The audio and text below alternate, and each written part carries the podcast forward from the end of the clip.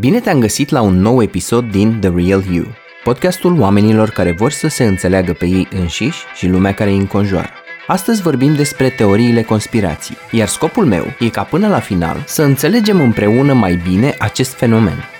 Hai să începem!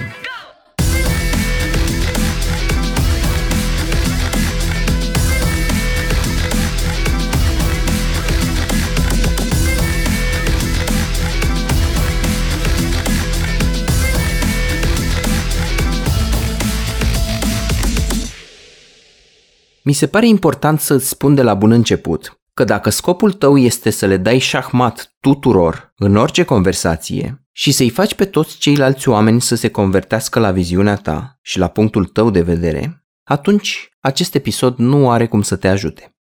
Ceea ce intenționez să facem este să descoperim împreună 1. Ce sunt conspirațiile și cât de naturală e tendința omului de a crede în ele. 2 care e portretul robot al conspiraționistului, adică o parte din profilul psihologic. 3. Cât de ușor pot fi combătute unele dintre ideile lor și de ce asta nu contează niciun pic. Și 4. Cum să empatizezi și să vorbești cu oameni care îmbrățișează narațiuni conspirative, fără nicio garanție legată de rezultat. Hai să vedem mai întâi ce sunt teoriile conspirației. Conform unei definiții dată de Roland Imhoff, un eveniment major sau un fenomen este legat cauzal de planurile secrete ale unui grup restrâns de oameni care caută să aibă beneficii foarte mari, făcând ceva în detrimentul populației generale. Orice eveniment este conectat. Chiar dacă pare implauzibil, într-o teorie a conspirației, întotdeauna evenimentul Y este legat cauzal de evenimentul X, chiar și atunci când nu există destule dovezi să susțină această legătură cauzală. Un studiu arată cum jumătate din poporul american sprijină cu consecvență minim o narațiune conspirativă. În ceea ce privește teoriile conspirației legate de COVID-19, 25% cred că există ceva adevăr în ideea că virusul a fost plantat și distribuit de mână umană. 5% sunt absolut siguri că e adevărat și 20% spun că e parțial adevărat. Ce-o fi însemnând asta? Specialiștii în sănătate mentală sunt uimiți de numărul de oameni care le trec pragul în 2020, îmbrățișând o teorie a conspirației. Practic, putem vorbi despre o epidemie și la nivel ideologic. Deși foarte mulți dintre acești oameni nu suferă de nicio patologie de personalitate, mai există și aceia care suferă. Teoriile conspirației apar adeseori în legătură cu fenomene absurde sau ambigue. Ele apar și dispar în valuri, iar acum suntem pe vârful unui val foarte mare. Miturile și mitologia sunt la fel de vechi ca civilizația umană însăși. Miturile au ajutat din totdeauna umanitatea să umple goluri de cunoaștere și să aducă sens în situații absurde. De exemplu, oamenii credeau că noaptea succedă ziua și ziua succedă noaptea pentru că forțele binelui se luptă cu forțele răului. Iar atunci când se făcea noapte, forțele răului învingeau. Iar când venea ziua, la răsărit, învingeau forțele binelui. Într-un ciclu continuu de zi, noapte, răsărit și apus. Oamenii au, în general, o alergie, o antipatie față de aleatoriu și de hazard. Ne place ca lucrurile să aibă sens, să putem să explicăm tot, să nu existe anomalii, neregularități, chiar și atunci când explicația este magică sau falsă. Intoleranța și aversiunea noastră față de ambiguitate este notorie. Și atunci nu-i de mirare că umanitatea are nevoie de mitologie în forma sa modernă de fake news și nu-i de mirare nici faptul că astfel de teorii se propagă cu ușurință. Punctul lor forte este că ele oferă o explicație mult mai sexy, mult mai atrăgătoare, mult mai simplă, mult mai demnă de un roman, de un vis, de o fantezie, decât absurdul vieții de zi cu zi. Cum să cred eu că un virus a fost transmis de la animal la om și acum s-a răspândit pe toată planeta? Nu, nici de cum. E mână criminală. Sunt interese mari la mijloc. Trebuie să fi fost făcut în laborator. Astfel de explicații mai atrăgătoare au apărut și în legătură cu virusul HIV și virusul Zika, acela răspândit de țânțarii tigrați, spunându-se despre el că a fost trimis ca să decimeze populația. Și n-a decimat-o, la naiba. Probabil, păpușarul diabolic care și-a propus să distrugă planeta își plângea în pumni după eșecul lamentabil pe care l-a avut cu virusul Zika și cu țânțarii lui. Apropo de asta, mi se pare important să conștientizăm faptul că teoriile conspirației nu sunt deloc noi. Au existat valuri semnificativ de mari și în timpul gripei spaniole din 1918, de exemplu, iar boicotarea vaccinurilor are multe apariții în istorie. Și o privire asupra mișcării antivacciniste ne poate scoate la iveală o poveste foarte interesantă, care ne ajută să înțelegem mai bine ce se întâmplă astăzi. Pe scurt, nu e pentru prima oară când anumite lucruri sunt contestate și puse pe seama unui grup ocult de interese. Au mai existat multe lucruri care au fost contestate vehement, nu doar tehnologia 5G sau virusul corona. De exemplu, se credea despre electricitate că o să ne nenorocească pe viață. Iar acum electricitatea este omniprezentă. Cu electricitate ne încălzim, cu ea gătim mâncare și tot grație ei ne uităm la domnul Gâdea la Antena 3.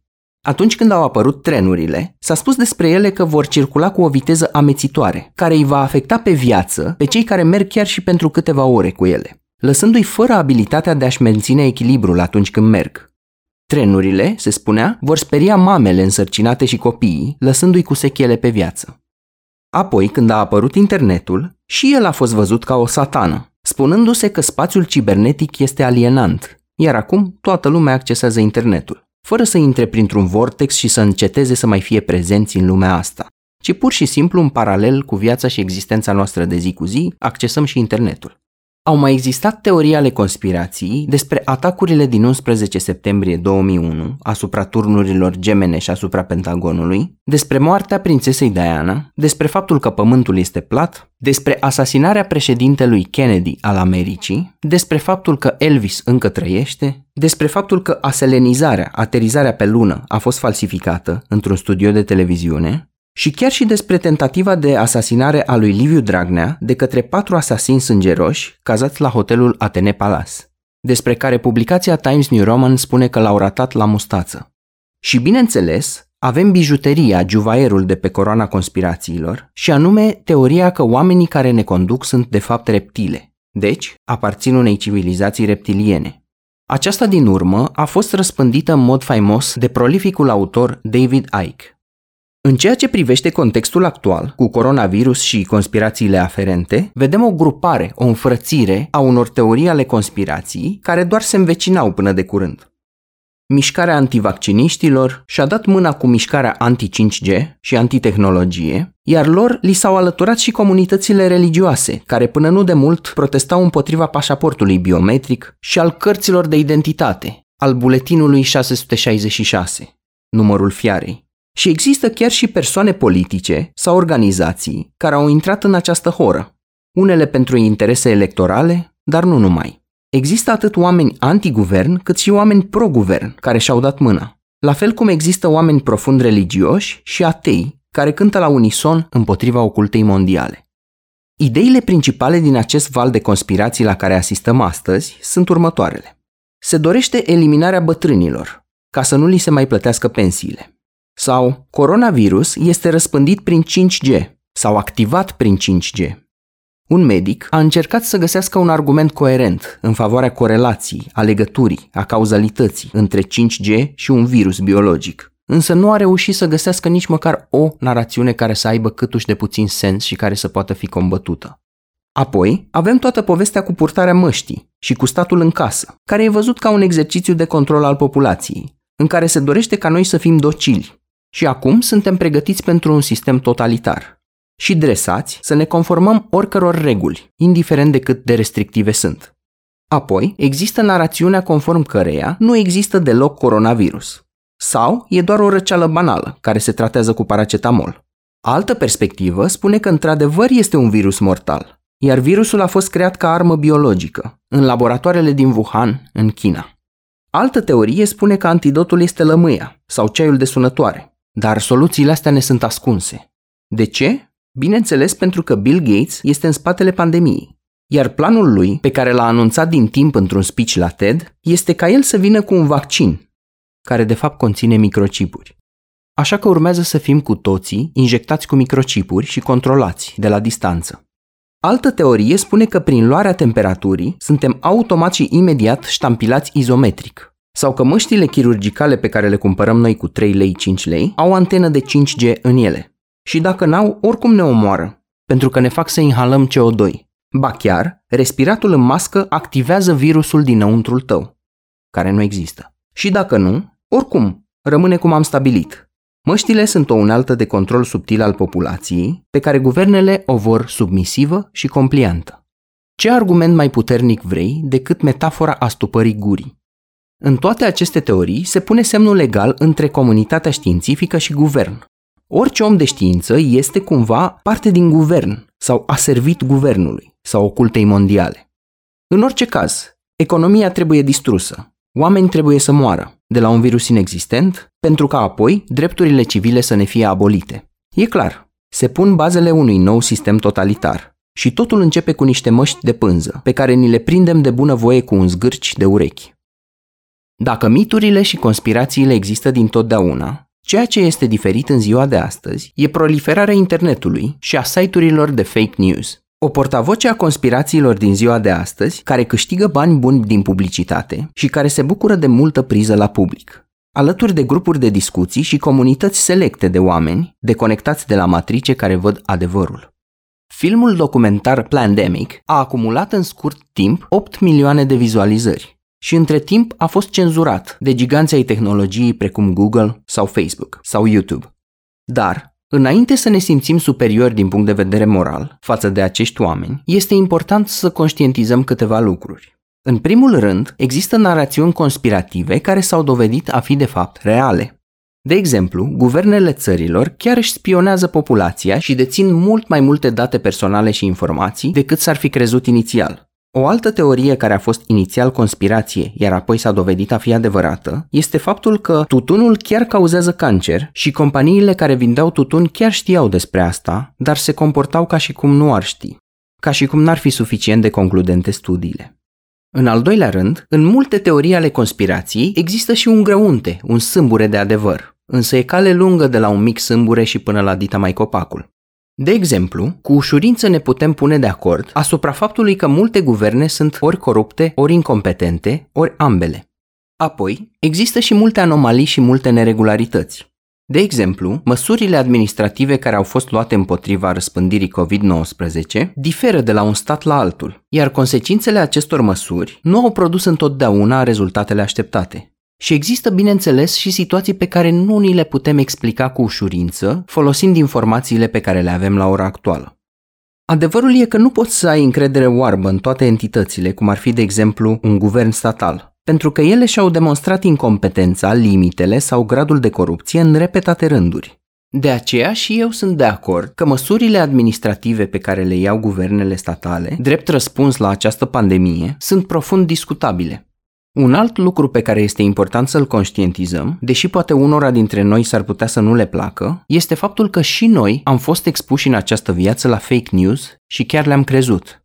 Internetul este inundat de informații false, iar fenomenul fake news este mai răspândit decât am vrea noi să credem. Aproape că pot să îți garantez că și tu ai crezut la un moment dat o frântură de informație care nu era conformă cu realitatea. Hai să vedem acum care sunt consecințele acestor teorii ale conspirației. Una dintre consecințe ar fi răspândirea fricii și a îndoielii. O consecință mai gravă este moartea unor oameni. De exemplu, o consecință groaznică a fost faptul că în Iran au existat aproximativ 700 de oameni afectați după ce au băut alcool de concentrație foarte mare, care nu se folosea în mod normal în scopuri alimentare. Acest hoax a fost răspândit în principal prin intermediul rețelei WhatsApp. La americani, cineva a răspândit ideea că dacă ții fionul, uscătorul de păr, pe temperatură maximă, îl îndrepți către nările tale și inhalezi puternic și îți încingi tractul respirator, scapi de coronavirus.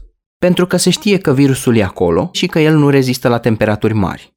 Apropo, nu faceți asta acasă. O altă consecință nedorită poate să fie răspândirea virusului datorită celor care nu iau în serios niciun fel de măsură de prevenire a răspândirii lui. În cuvintele lui Dani Mocanu, nicio izolare nu o să mă potolească, căci coronavirus e doar o alarmă falsă.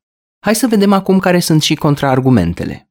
Multe dintre afirmațiile enumerate mai sus pot fi demontate cu contraargumente foarte ușor de furnizat. Însă, aceste contraargumente sunt de-a dreptul inutile, pentru că efectul principal pe care îl au contraargumentele asupra unui conspiraționist este să-i întărească și mai mult ideea că la mijloc se află o conspirație. Ei bine, da. Dovezile contrarii pot să facă o credință în teoria conspirației și mai puternică, pentru că teoriile nu sunt văzute în mod obiectiv, după validitatea lor, ci strict în funcție de cine aderă la ele. Altfel spus, a, tu crezi asta pentru că te dai de partea oamenilor de știință, corupți, sataniști. Și apropo, există și o teorie foarte interesantă, conform căreia oameni importanți, în poziții cheie de putere sau vedete, sunt membri într-o sectă satanistă și un cerc de pedofilie și au niște ritualuri grotești. Și chiar de curând am văzut o memă care spunea tu chiar te aștepți de la o mână de sataniști pedofili să te protejeze de febră și de contaminarea cu un virus? Această conspirație a fost propovăduită și de grupul QAnon, un grup foarte interesant, bazat pe teoria ale conspirației, care are o tentaculă chiar și în România. Vă invit pe pagina de resurse ale episodului pentru câteva linkuri unde poți să descoperi mai multe despre acest grup.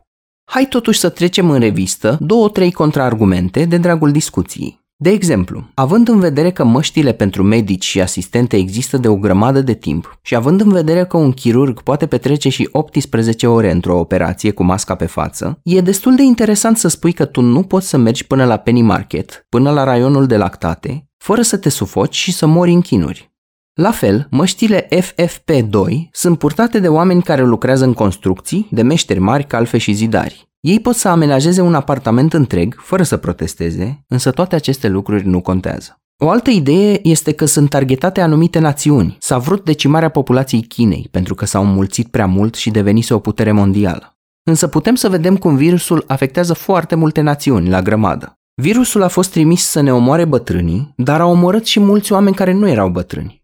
Haideți să mai luăm încă o speță. O foarte faimoasă conspirație de dinainte de COVID-19 este faptul că există tratament pentru cancer la ora actuală și merge de minune. Însă problema este că acest tratament este ținut secret de elitele lumii și e disponibil doar oamenilor cu foarte mulți bani, putere și influență.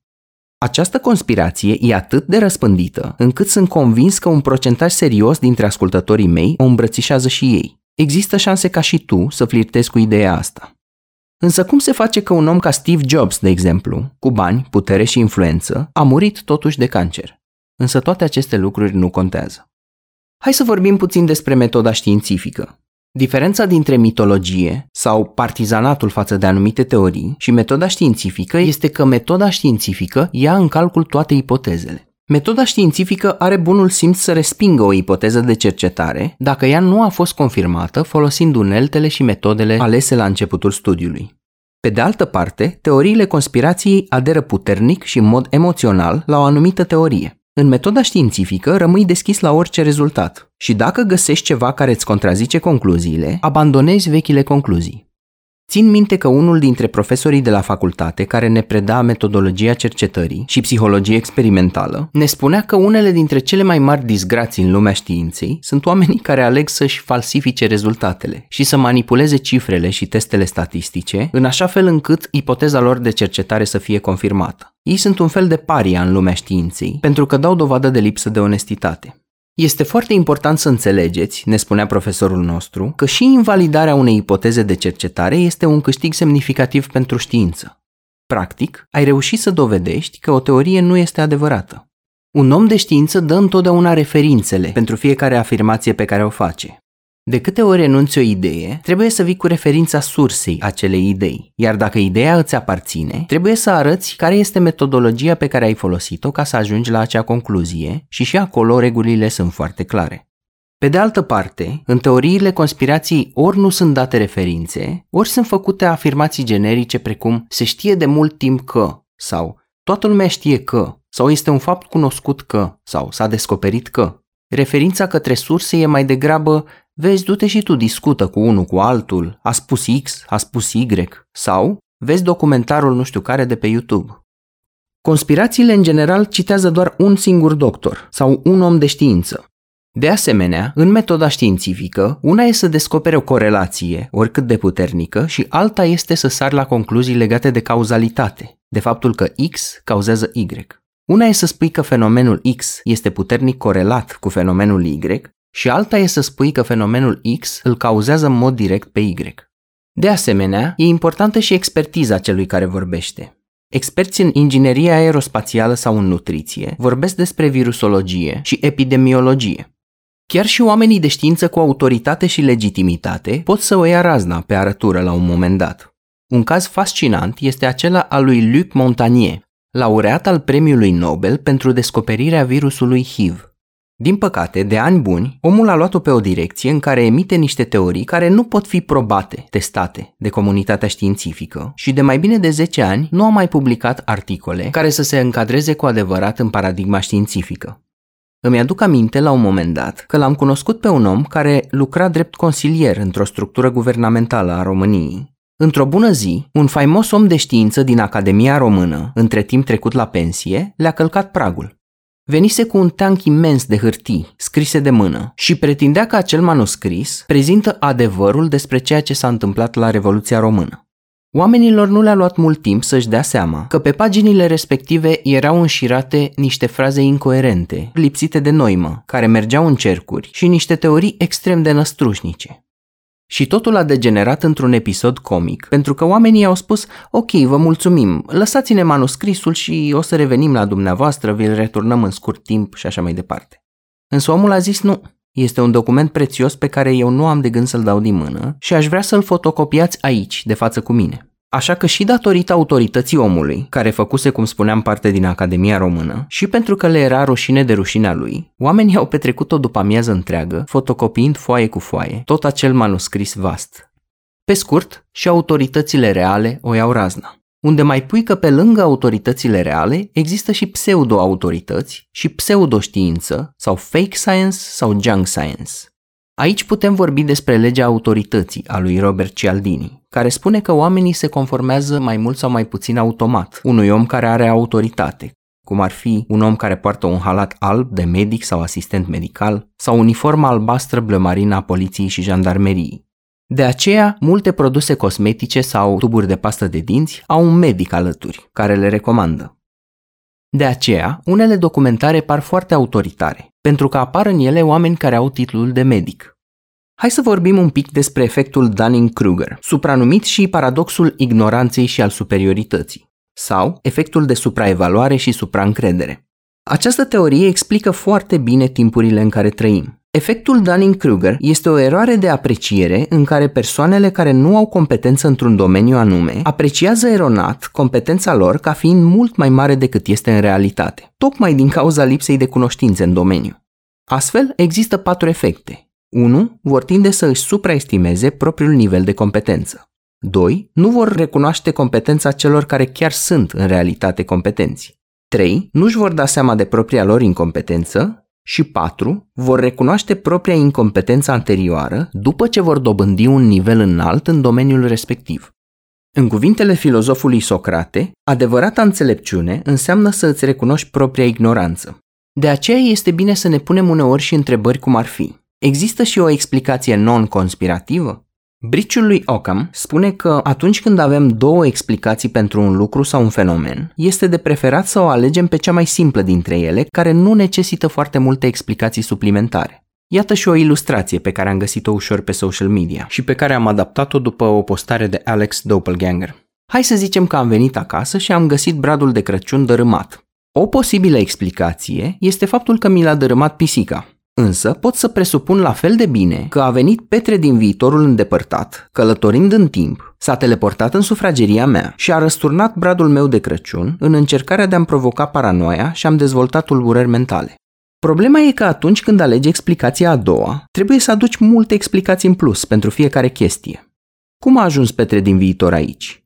A venit cu o mașină a timpului? Cum funcționează acea mașină a timpului? Pe baza căror legi ale fizicii funcționează?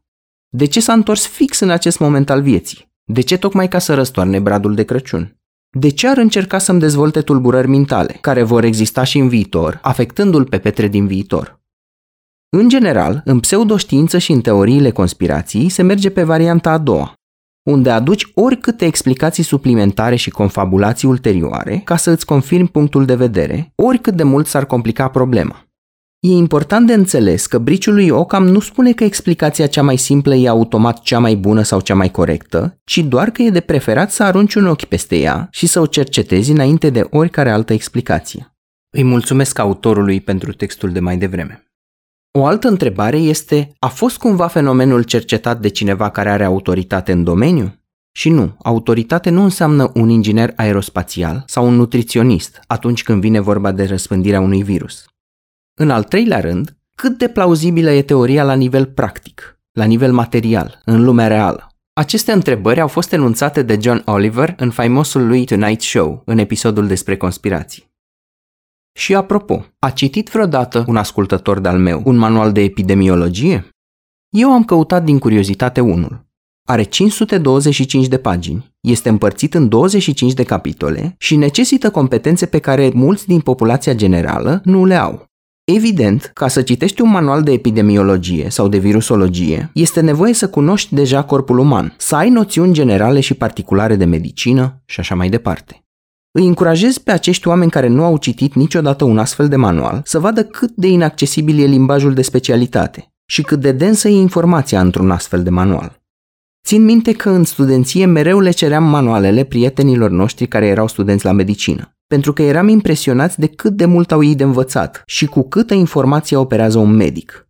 Cât la sută dintre toate aceste cunoștințe științifice sunt disponibile celor care promovează teorii ale conspirației și publică informații pe site-uri de fake news? Vorba cuiva, la cât de proastă e școlarizarea în România, este de mirare că nu avem mai mulți, nu mai puțini, conspiraționiști printre noi. Vezi aici și fascinanta discuție despre analfabetismul funcțional în România. Așa că e o idee bună să te întrebi. De unde știi? Care este sursa informațiilor tale? Care e cea mai plauzibilă explicație? Există cumva și una care nu include reptile și păpușari mondiali? De asemenea, e bine să ne întrebăm, care sunt și alte implicații ale teoriei? Știți filmările alea cu păsările moarte de la semnalul 5G?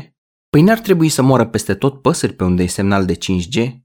Dacă vorbim despre un fenomen și cauzele lui exacte, lucrurile ar trebui să se întâmple cu regularitate și cu consecvență ca să avem o teorie validă, nu?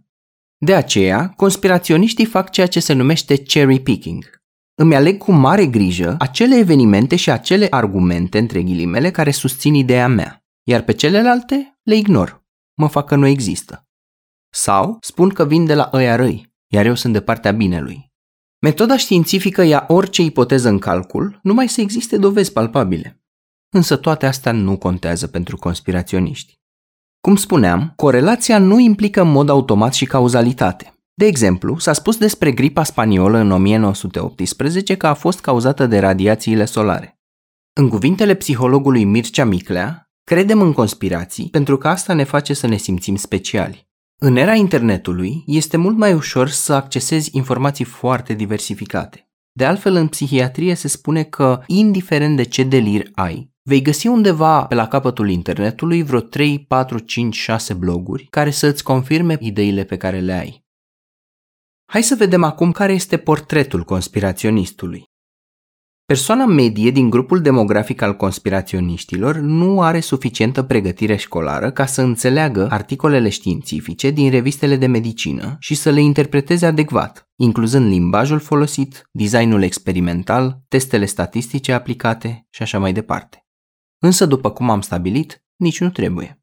Important e să crezi că știi mai mult. Însă aceasta este persoana medie. Există, bineînțeles, și oameni care au cunoștințe de specialitate.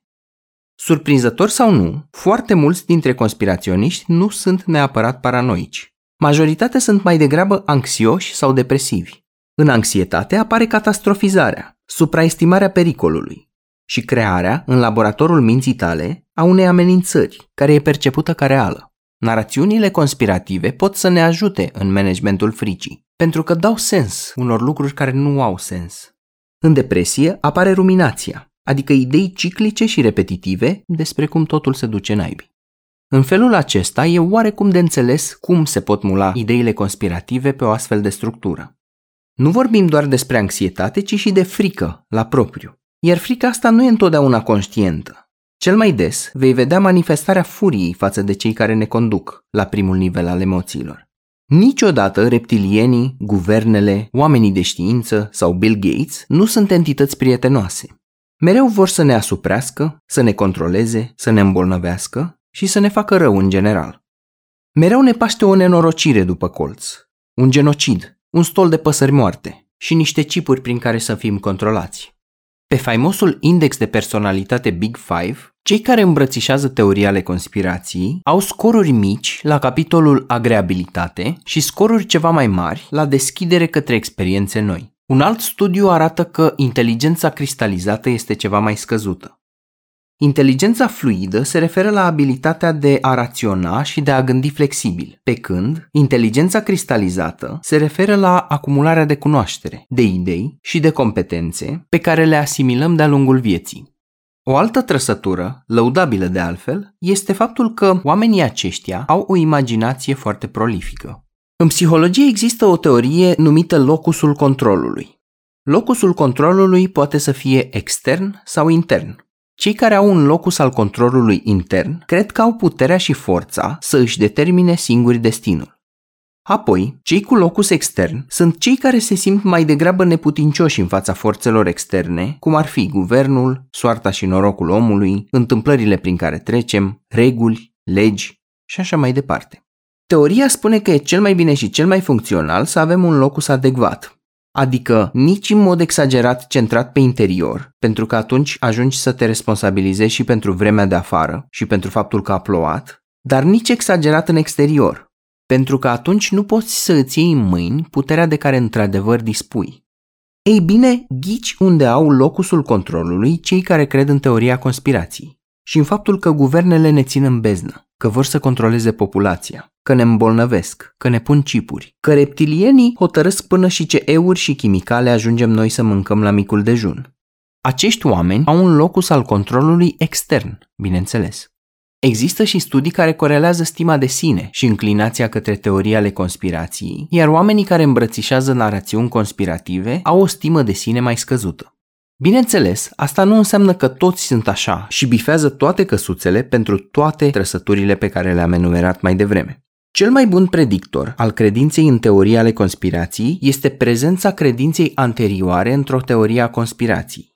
Altfel spus, dacă cineva crede într-una, va crede și în două, trei sau cinci teorii ale conspirației. Ba chiar mai interesant, oamenii vor crede în teorii ale conspirației care se contrazic flagrant între ele, în anumite zone. Însă paradoxul face ca aceste teorii să poată fi înmagazinate în creier în mod simultan. Este la fel cum unii oameni cred că hipnoza nu există, dar în același timp le este frică de ea și spun că e periculoasă și nu ar trebui folosită. Există și oameni care nu cred că există coronavirus, care e un virus mortal, trimis de guverne ca să ne omoare. Conspirațiile nu necesită enorm de mult marketing. Ele se pot distribui ușor prin intermediul internetului. Asta e ceea ce diferențiază valul de conspirații de astăzi și cele care circulau acum multe decenii. De asemenea, efectul de contaminare este mare. În episodul cu tulburarea paranoidă, vorbeam despre acel nucleu paranoid pe care îl avem cu toții. Darul conspirațiilor este că poți să zgândere acest nucleu, cu întrebări de tipul, dar dacă cumva, dar cum îți explici că nu, dar cum ar fi dacă de fapt, dar de ce se întâmplă așa și nu altfel? E cumva doar o coincidență faptul că de asemenea, oamenii care cred în teoria ale conspirației au un anumit nivel de dispreț față de autoritate. Chiar și cei care au autoritate în zona științei sunt văzuți ca fiind autoritari. Oamenii de știință sunt văzuți ca fiind plătiți de diverse entități ca să fie părtinitori unor soluții și tratamente, fără deschiderea de a privi la explicații alternative, când de fapt, cum am discutat, știința este dispusă să privească la alternative și chiar să-și invalideze ipotezele inițiale. În teoria conspirației, oamenii de știință vor să pună monopol pe adevăr și, bineînțeles, să-i excludă pe cei cu teoria ale conspirației și să-i stigmatizeze. Unele conspirații liniștesc anxietatea nu doar prin faptul că explică ceva sau altceva, ci și prin faptul că minimizează impactul virusului.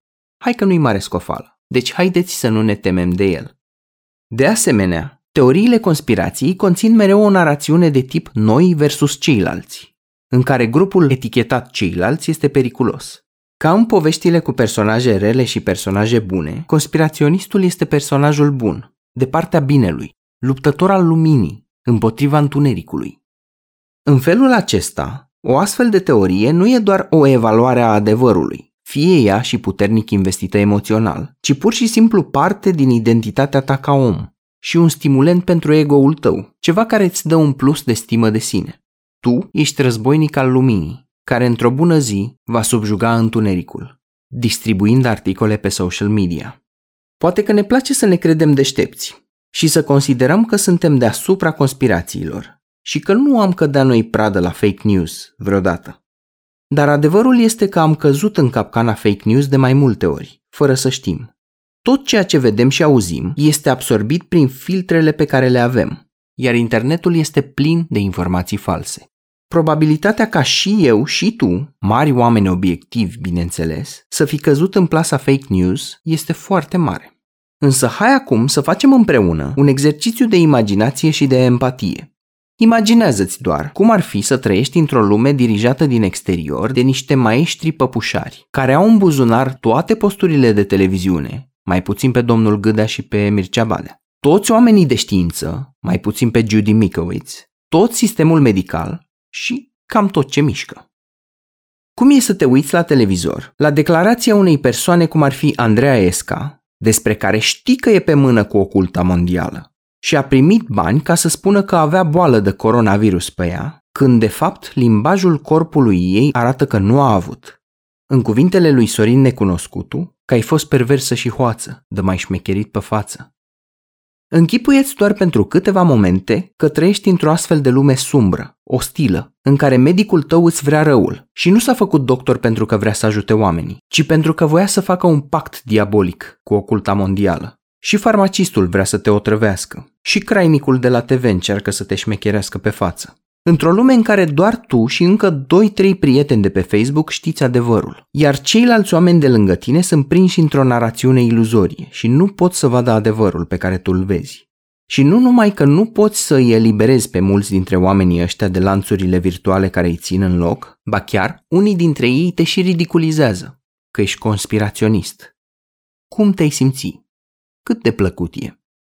Ținând aceste lucruri în minte, hai să vedem cum comunicăm cu oamenii care îmbrățișează teoria ale conspirației. Este clar că dacă vrei să ai un dialog real cu ei, comunicarea nu poate să treacă prin shaming și prin arătat cu degetul, pentru că nu vei ajunge foarte departe. Am stabilit că nici dacă îi copleșești cu dovezi contrarii, nu vei avea sorți de izbândă, ba chiar va avea efectul de a le întări credințele. Se pare că la oamenii care sunt împotriva vaccinurilor, singurul lucru care a funcționat a fost expunerea la efectele pe care le are lipsa vaccinării. În momentul în care au vorbit cu alți părinți care au ales să nu își vaccineze copilul și apoi au înfruntat consecințele. Esența e următoarea. Fă ceea ce poți ca să ai empatie față de acel om. Dacă pornești de la discursul lui și îi demonstrezi că îl înțelegi, s-ar putea să îl poți duce cu 5%, poate cu 10%, cu un pas mai aproape de a gândi mai critic. În NLP și în vânzări, asta se numește pacing and leading. Mai întâi pornești de la discursul și nivelul omului și abia apoi îl călăuzești treptat către punctul tău de vedere, folosindu-te de asemenea de lucruri pe care le-ai auzit în discursul lui. Nu-l contrazice pe om imediat, acest lucru îți dă timp să îl asculți pe om.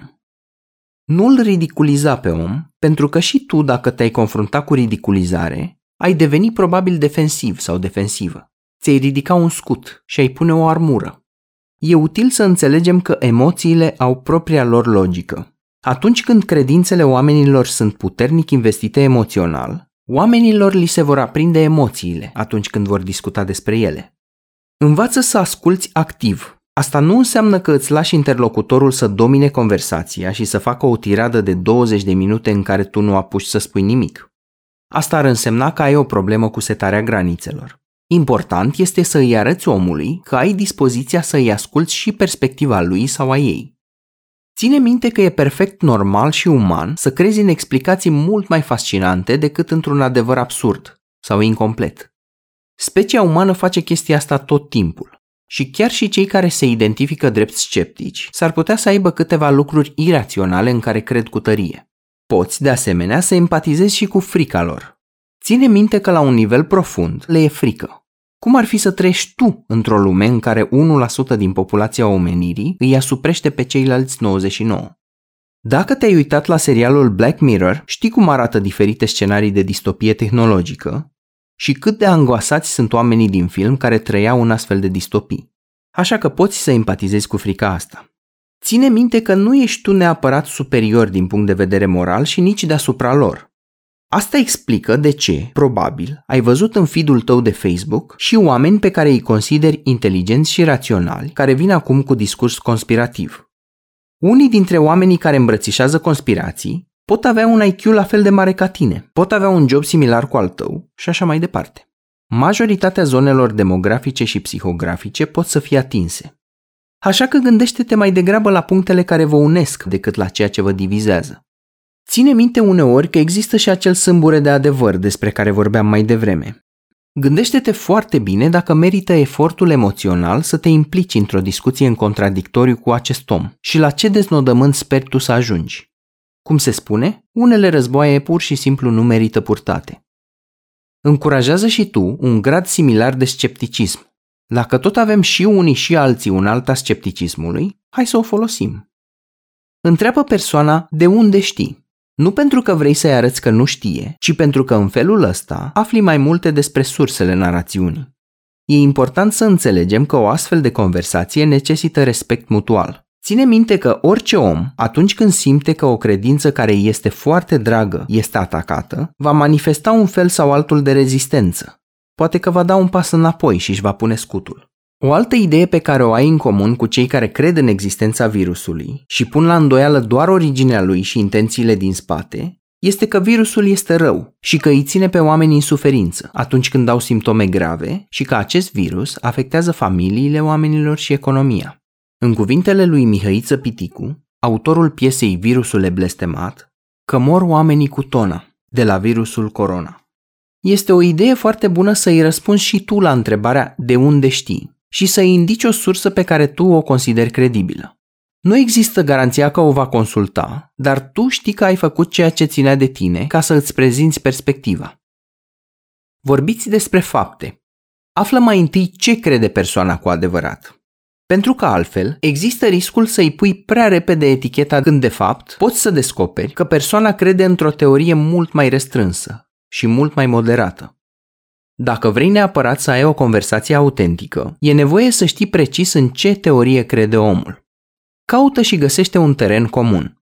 De exemplu, supravegherea în masă a populației și colectarea exagerată a datelor personale este un motiv de îngrijorare pentru foarte mulți oameni. Așa că vorbește cu omul, nu cu holograma lui. Dacă îl auzi pe colegul de serviciu cum zice despre elitele lumii, poate exista o tendință rapidă de a-l băga imediat într-o categorie și să-l vizualizezi deja cu coif de staniol pe cap și tot ce mai conține acest stereotip. Însă e bine să înțelegem că oamenii apelează la astfel de teorii în vremuri incerte. Și chiar dacă ajung pe căile astea, pe el sau pe ea, îl ajută să aducă sens și să interpreteze o realitate atât de complexă, să-i mai reducă din gradul de haos. Pune la îndoială doar faptele. Poți chiar să-i apreciezi argumentul, însă să pui în discuție faptele concrete. De altfel, o chestie pe care o fac foarte bine este să îți arate acele lucruri care nu se explică cu ușurință, acele anomalii despre care vorbeam mai devreme. Pentru cei care nu sunt afundați prea adânc pe spirala vicioasă, poți să vorbești despre cum multe teorii ale conspirației nu s-au adeverit până la urmă. Există de-a lungul secolului 20 foarte multe conspirații absolut fascinante care la un moment dat și-au pierdut tracțiunea și s-au ofilit. Pare să funcționeze conectarea la realitatea contrarie. Un fost negaționist vehement al virusului SARS-CoV-2 s-a transformat în credincios după ce și el și soția lui au fost internați în spital și au stat acolo timp de 3 săptămâni. Ei au făcut și o transmisie pe internet. Foarte important, fi realist sau realistă. Evaluează și tu din ochi și din intuiție magnitudinea problemei și profunzimea discuției pe care o ai cu persoana. Nu te aștepta la rezultate miraculoase și nu te consuma dacă nu reușești să-i convingi pe alții de ceea ce crezi tu. Vezi și tu care e cantitatea de scepticism și vehemența și încărcarea emoțională cu care vine persoana înspre tine. Și hotărăște-te dacă vrei să duci bătălia, dacă vrei să îți investești energia în acel dialog, în funcție de ce mai ai de făcut în acea zi. Altfel, deviază ușor subiectul înspre o temă care nu este controversată. La fel de important, cerei omului permisiunea înainte să îi demonteze argumentul. E posibil ca omul să nici nu vrea să audă perspectiva ta. Poți să-i spui ceva de genul, ai spus mai devreme ceva care e posibil să nu fie adevărat. Ai fi deschis sau deschisă să îți împărtășesc un punct de vedere opus? Gândește-te și la sursele tale. Cum spuneam, și noi suntem expuși la fake news și nu avem timpul fizic să verificăm orice informație din trei surse diferite.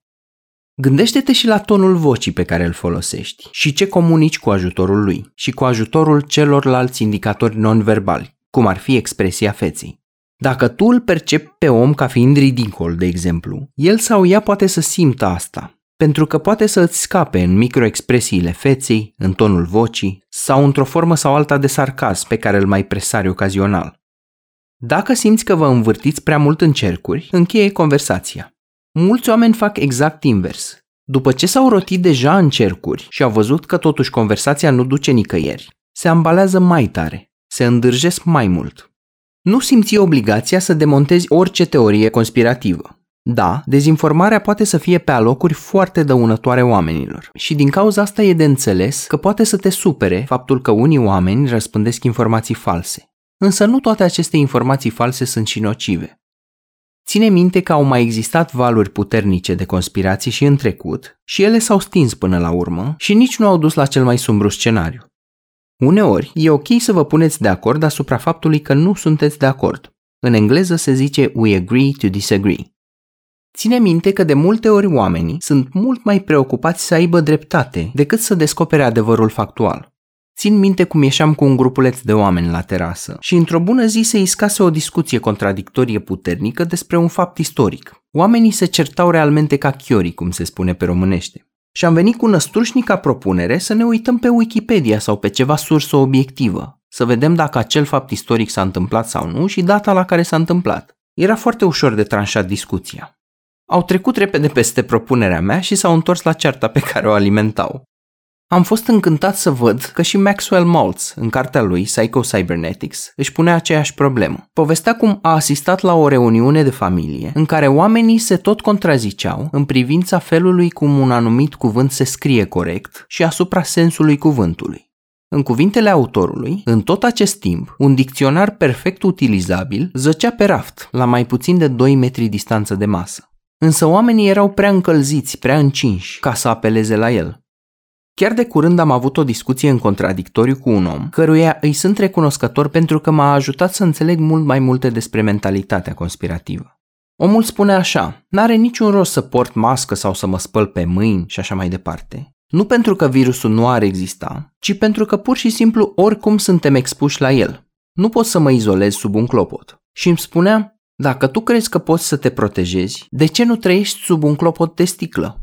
Ai fost în ultima vreme la cumpărături? mă întreba. Iar eu i-am spus da. Păi vezi? Practic, ce spunea este că dacă nu poți să te protejezi perfect, în proporție de 100%, atunci nu mai are niciun rost să te mai protejezi deloc. Ba chiar are sens să cauți să te expui cât mai mult. Genul ăsta de argumentație îmi aduce aminte de o campanie împotriva consumului de alcool la volan, realizată în Noua Zeelandă, care a și luat un premiu. O gașcă de prieteni termină o băută cruntă și o parte dintre ei se îndreaptă spre mașină, pe trei cărări. Unul dintre personaje are totuși luciditatea să întrebe, băi, oare e o idee bună să conducă după ce a băut atât de mult? Iar contraargumentul e ăsta, stai liniștit, conduce de 30 de ani și nu e prima oară când se urcă băut la volan iar următoarea scenă este una de accident. Faptul că nu s-a întâmplat până acum nu înseamnă că nu se va întâmpla de acum încolo. Și ideea nu e să maximizezi șansele și între alb și negru există nuanțe de gri. E de înțeles că poate să te supere foarte tare că astfel de teorii și astfel de oameni pot să aibă atâta de mult impact. Însă ține minte că libertatea de exprimare înseamnă inclusiv libertatea ca oamenii cu care nu ești tu de acord să aibă dreptul să-și exprime opinia. Mulți dintre acești oameni nu încalcă vreo lege pentru că au o opinie și nu sunt de acord cu cenzurarea lor, cu stingerea vocilor. Pentru că dacă facem asta, o să creăm o găleată în care o să continuăm să tot aruncăm lucruri pe care noi le considerăm periculoase. Și în felul ăsta riscăm să cenzurăm și niște idei perfect valide. Putem să închidem și gura unor oameni care au un mesaj bun, constructiv, important și util de exprimat. Ideile revoluționare întotdeauna au fost nepopulare la început. Așa se nasc unele revoluții și unele schimbări de paradigmă. Eu am fost Petre Bârlea și până data viitoare, ține minte acest citat din Jessamine West. Vrem ca faptele să se potrivească cu preconcepțiile noastre. Iar atunci când nu se potrivesc, e mai ușor să ignori faptele decât să schimbi preconcepțiile. Iar asta mi se poate întâmpla și mie și ție. Numai bine!